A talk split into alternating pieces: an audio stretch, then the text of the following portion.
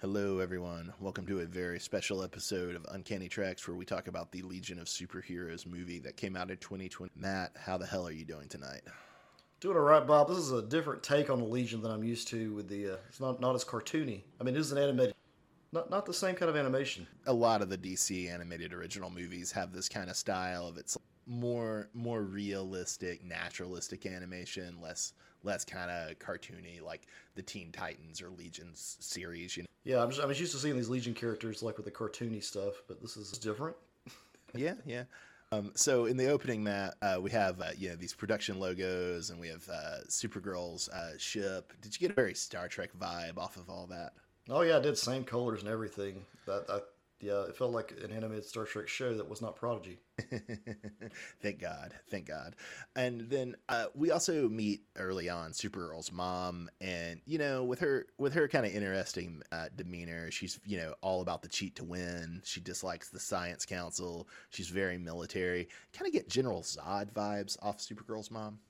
Yeah, when I first uh, was introduced to her, I, I, don't remember her at all, like from the comics. Even though I mean we've read some of the some of the stuff, you know, the origin story of Supergirl, and uh, I almost thought we were getting like a gender swap, General Zod, and that somehow she was tied into Supergirl's origin. I was like, no, that's not what we're getting here. I remember right. She's not very central to the Silver Age Supergirl origins, but it's more Supergirl's dad. But she is pretty important in the Supergirl live action show, and she is pretty important. The new Krypton uh, crossover series that came out in like the late 20 uh, the late aughts around like 2010 and i actually happen to really like new krypton apparently i'm kind of in a minority about that but um, I, I think it's a pretty good crossover when did new krypton take place right before Flashpoint, like 2009, 2010. Oh.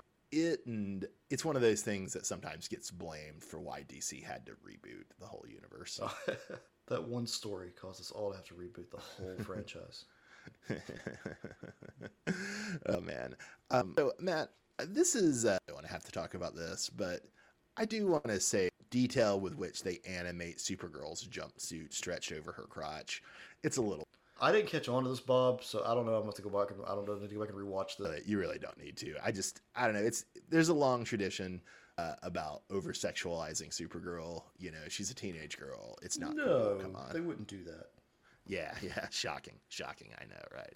So, did you like this version of Solomon Grundy? He has a noose around his neck, a blaster rifle, and uh, an ability to slightly change his rhymes. Yeah, I thought, well, that's different. You know, that there's something off with Solomon Grundy here, but in all honesty, is the only reason Solomon Grundy is still around is because of Long Halloween. I think so. I mean, he was a. It, it seems strange to say this now, but the question is that he was a pretty regular Superman villain in the seventies. Okay. Uh, yeah. I mean, I remember him being on Super Friends, but yeah, I just don't understand his staying power. He's strong enough that you can use him against Superman, but he's creepy enough that you can use him against Batman, and he's got a cool gimmick, and he's a zombie. I mean, you know, there's a lot of there's a lot to recommend him. Yeah, there, there, I guess there are things that you can do with him, but he's just he's in everything now. I feel like I've beat Solomon Grundy like ten times in video games. And, like, I mean, I'm just serious. Like, like of all the characters you thought like would just be like, oh, that's that's garbage. He's he's everywhere. so I do just want to say that I enjoy, agree with, and celebrate Supergirl thinking that Earth is a backwards hellhole. Mean, she's not wrong. She. No, no, she's not. She's not wrong. You, you prove her wrong. That's what I say. prove her wrong.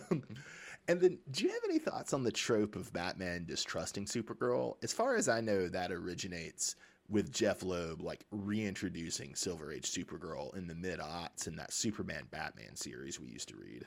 Yeah, my mind went straight to that comic once Batman started his shit. I was like, I remember collecting those Superman Batman issues and thinking, oh, this is a really cool story. You know, Batman doesn't trust the Supergirl. He knows something's up. And it, at one point, I think she goes and she like, uh, she ends up being like one of Darkseid's minions or something, or yeah, Darkseid yeah, takes she, her as a wife or some weird shit. You know, it's, the, it's the the female Furies take her. I'm pretty sure. Yeah, it's a it was an interesting little it was an interesting series.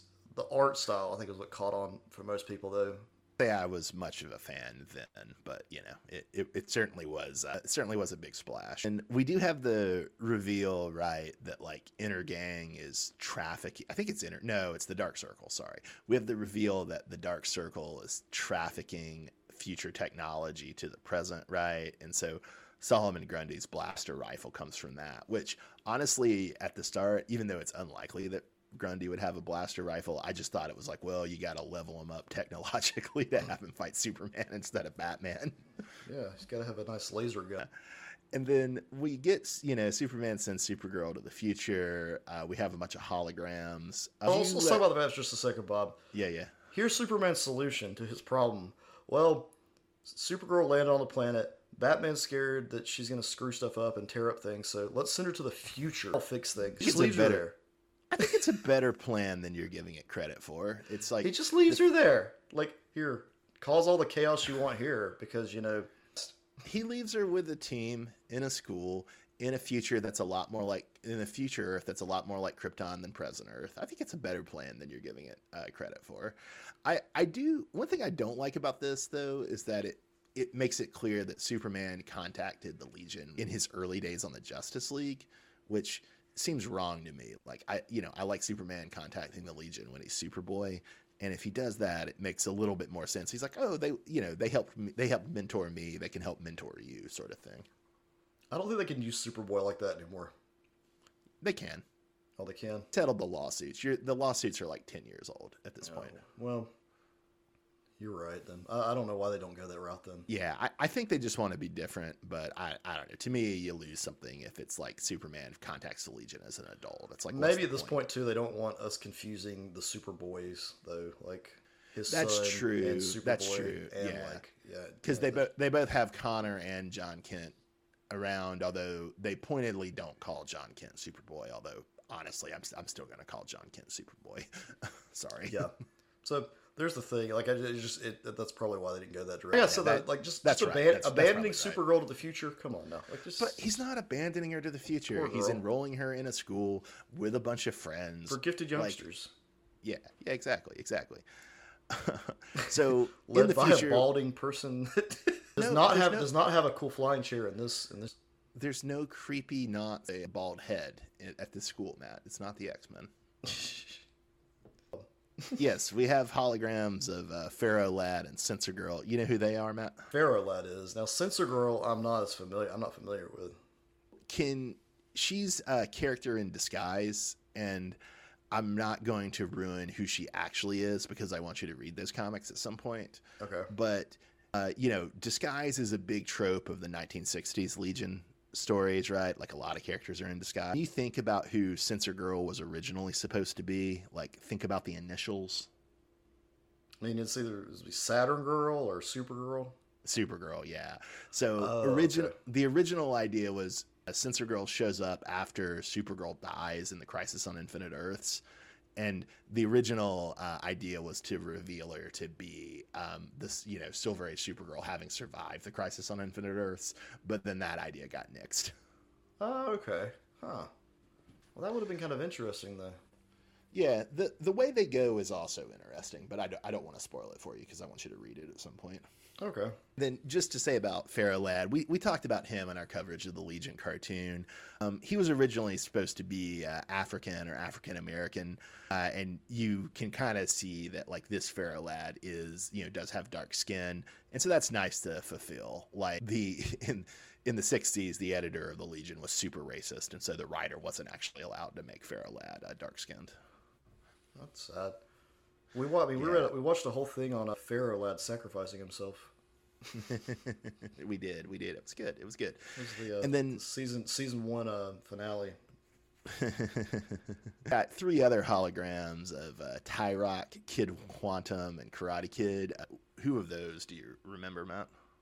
remember all of them except Kid Quantum. Yeah, yeah. Just for the listeners' sake, is actually the first Black Legionnaire, and he's sometimes thought to be problematic, but I think he rocks. He he usually uh, wears a uh, a costume that's a little bit like uh, James Brown and Elvis in Vegas, and uh, then Karate Kid. We know Karate Kid, right? And Oh, then yeah. Kid, yeah. So Kid Quantum is a character who's introduced in the early '90s but he's retconned as having been one of the earliest legionnaires but he had powers that were dependent on technology and his technology failed on a mission and he gets killed. He's the source of the rule that the Legionnaires actually have to have powers; they can't just use technology. And in the '90s, his sister uh, joins joins the uh, Legion, and it's actually very cool. That she just doesn't show up anymore after. Uh, she gets erased. Uh, if I'm remembering right, the first Kid Quantum gets revealed towards the end of the first timeline of the Legion, which runs from the late 50s to the to Zero Hour. The female Kid Quantum, the sister, gets introduced in the Zero Hour timeline, which runs from about 10 years from like 1994 to about 2005. Or then when they erase or they get rid of that timeline, I don't think she's shown up in any of the subsequent timelines, if that makes sense. Oh, okay. Then one other we thing we see a yellow skinned fish alien in a helmet that gives him methane gas swimming around. Uh, his name is uh, Tellus. He's one of my favorite Legionnaires from the 80s when they really started trying to have non human or non humanoid Legionnaires. So it's like a fish creature? Yeah, yeah, he's cool. He's cool. He's a telepath. Telepathic fish. The opposite of Aquaman. All right. So, uh, Matt, did you ever watch any of the Supergirl TV series? Uh, no, not really. I watched So- maybe like the first episode. Nice. One of the things they do in that series is they have like Mon-El and Supergirl have a big romance. And uh, this is a very different version of Mon-El. His uh, fondness for conformity and robots amused me deeply. So in, in the Supergirl series, do we see the You see a, f- a very few who show up in the present. I don't I don't think it they ever go to the future and I think they were meaning to go more in the Legion direction and make like a Legion CW show, but they wound up not doing it. And so they kind of, I think they kind of eventually swerve in different directions. Although I've only watched some of the Supergirl show. I when I when it became obvious that they weren't actually going to do the Legion, I kind of lost interest. Oh. See, I just I've seen several incarnations of the Legion, like live action. Like they even had them on Smallville. Yeah, yeah. There, it's just the founders, right? It's Right. Cosmic Boy, Super Saturn Girl, and Lightning Lad. Yeah. Yeah. Although, it, wasn't there something with like him contacting them during the Doomsday fight or something? Yeah, it's it's something. uh, It's been a long time, but yeah, that that show got insane towards the end, just like Gotham. R- romantic tension in this movie, both between Mon-El and Supergirl, and then also with Brainiac Five and Supergirl. Have a pretty uh, storied romance uh, in the f- original Legion of Superheroes timeline, which you know I, I like to say that they transfer to Superboy and Brainiac Five in the in the animated series we're watching right now. And then I, I do really love that moment where Supergirl puts Brainy in a, a force field, and uh, I also just really like uh, how they portray Brainiac's technology in this, whereas in the animated series we're watching, he's just kind of a lame Iron Man knockoff. But here, like the use of force fields and the kind of creative technology, it's, it's much better. you like that belt buck, belt button, button, belt buckle button? Do you Belt like that buckle belt button. buckle button, Bob? Yeah, yeah, I do. It's very Silver Age. I dig it. All right, in this uh, in this upcoming fight scene, Matt, who do you recognize? Timberwolf, she's like much scarier here. Yeah, yeah, original Wolverine Timberwolf, huh? Oh yeah, he's like way more scary looking than he is on the uh, in season one of Legion. Now season two of Legion, he's getting a little scarier. He's getting He's getting a little more extreme. He, He could is. use he could use a robot arm though. That's really what he's missing is a robot arm. He's getting extreme. Almost too much for me. You're a very delicate guy, Matt. And then you, you recognize Bouncing Boy, right? oh yeah, I recognize Bouncy Boy. He's a little too serious here, but Yeah, yeah. They don't they don't really play him uh, for enough laughs here. We find out that uh, Timberwolf is uh, running the show with Shadow Lass and Chemical King. So Shadow Lass is a pretty important Legionnaire, although we haven't seen her and won't see her, I don't think, in the animated. And uh, Chemical King is a very minor Legionnaire who the Dark Circle actually does kill off in the 70s. He did have a long and uh, gay subtext. With we we also have uh, the second Invisible Kid here, uh, who's Senegalese. Uh, in the comics, we find uh, the white streak in his hair is the result of a really cool encounter he has with Darkseid. Not from a Lazarus pit. No, although a different incarnation of the Legion does eventually meet Ra's al Ghul. Wow, they could all have gray streaks in their hair. And then some of the other trainees, um, I, I have to say, like they portray Dawnstar as bubbly. That seems wrong to me. Um, they don't give triplicate girls different selves, different personalities, and they make Phantom Girl basically just this shy, retiring, shrinking Violet. I don't really like any of that. Yeah, they're. I feel like their personalities weren't the same here as they should, like as they are on the other show on the on the animated series. And it's a new version, whatever, but still, come on. And in the animated series too, their personalities are kind of exaggerated at times. Yeah. Um, were you were you happy to see Arm Fall Off Boy in this version as well? I was Bob, but it's not arm fall off boy anymore. It's arm fall off man. Oh, oh, I'm sorry. I'm sorry, bro. I'm sorry. so it seems like the Dark Circle kills one of Triplicate Girl's three personas, and then I think we've already established in our, our Legion show that Brainiac 5's creation, Computo, uh, is the first one to kill one of Triplicate Girl's person. Becomes a duplicate duo damsel. Duo Damsel. Duo, Duo damsel. damsel. You got it. Uh, Matt, did you suspect Timberwolf as being the Dark Circle mole? No, You just you just you just trust the Wolfman? I just trusted the Wolfman. I thought he was just being his wolf self, but apparently he wasn't. and then another thing, as long as I'm, they make Shadow Lass a teleporter, which she's just supposed to like manipulate shadows. I don't, I don't love it. Makes her too much like Magik from the X Men. Yeah, I got those vibes too. Even though she like long predates Magik, of course, but uh, I guess she is actually ripping off Magik here with the teleporting. So fair is fair, I guess. Do you remember uh, Black Zero? No, Okay, did you watch this show Krypton? I did not. No. I actually did. Uh, they're, they're pretty important in the show Krypton, Kryptonian terrorist organization, and I Dark Circle, like I've kind of mentioned, is like a long time like set of Legion adversaries, but I don't think anybody's ever connected Black Zero and Dark Circle before, although the connection is somewhat obvious, right? Oh yeah, I mean they both have dark black colored things. Wait, wait till you hear about my new organization, Matt. Gray Oval. black circle, I mean dark circle, black O, black zero, Gray, Gray Oval, Matt. It's Gray gonna catch oval. on. gray. It's gonna catch on. I see it. So, Matt, what was your favorite visual of this movie? I think when all the brainiacs are fighting each other within the same body, they're trying to like Yeah. take over like the one body, and you have four different brainiacs trying to get control. I like that. I like that.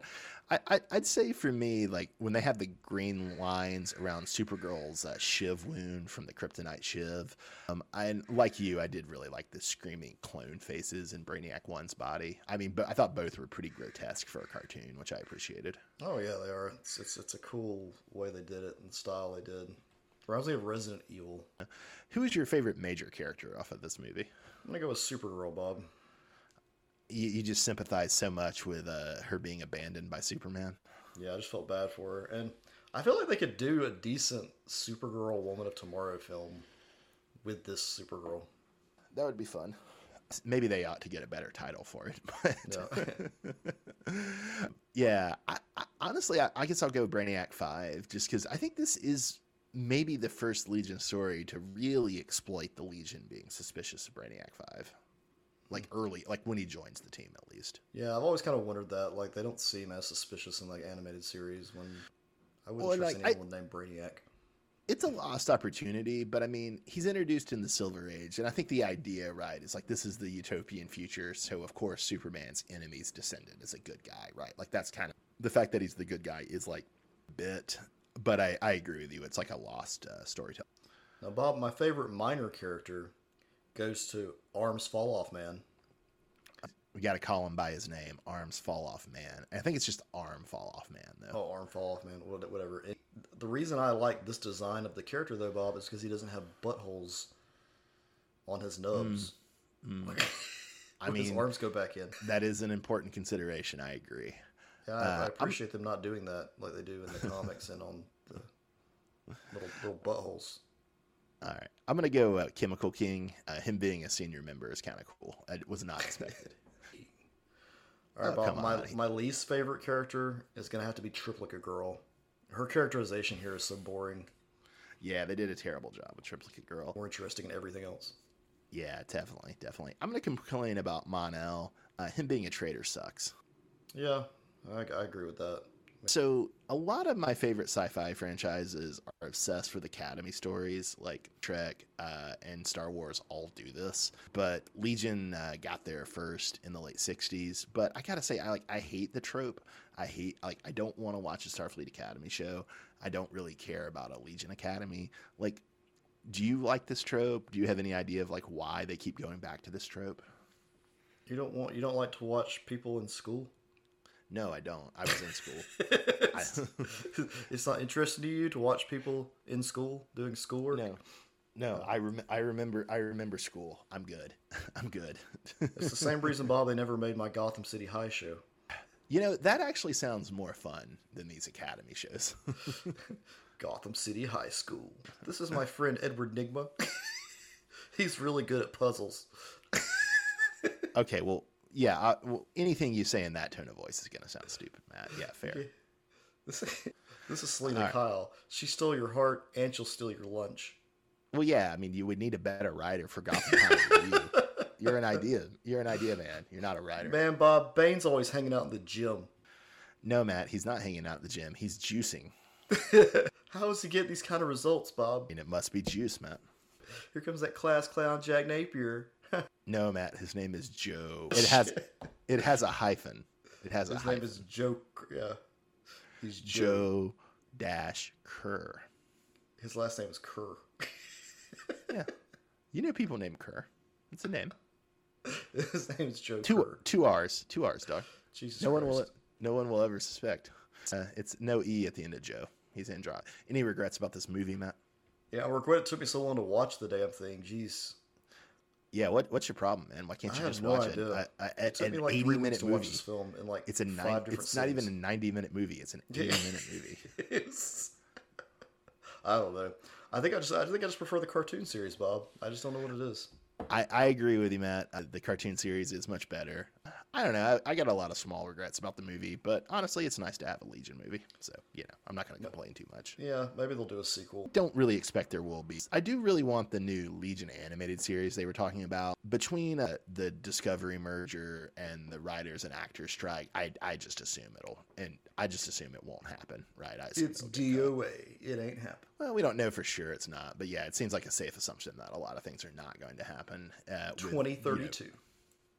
I just think it's really funny to get mocked about something not going to happen from the man who's been telling me about plans to make movies that have not happened since the late 90s.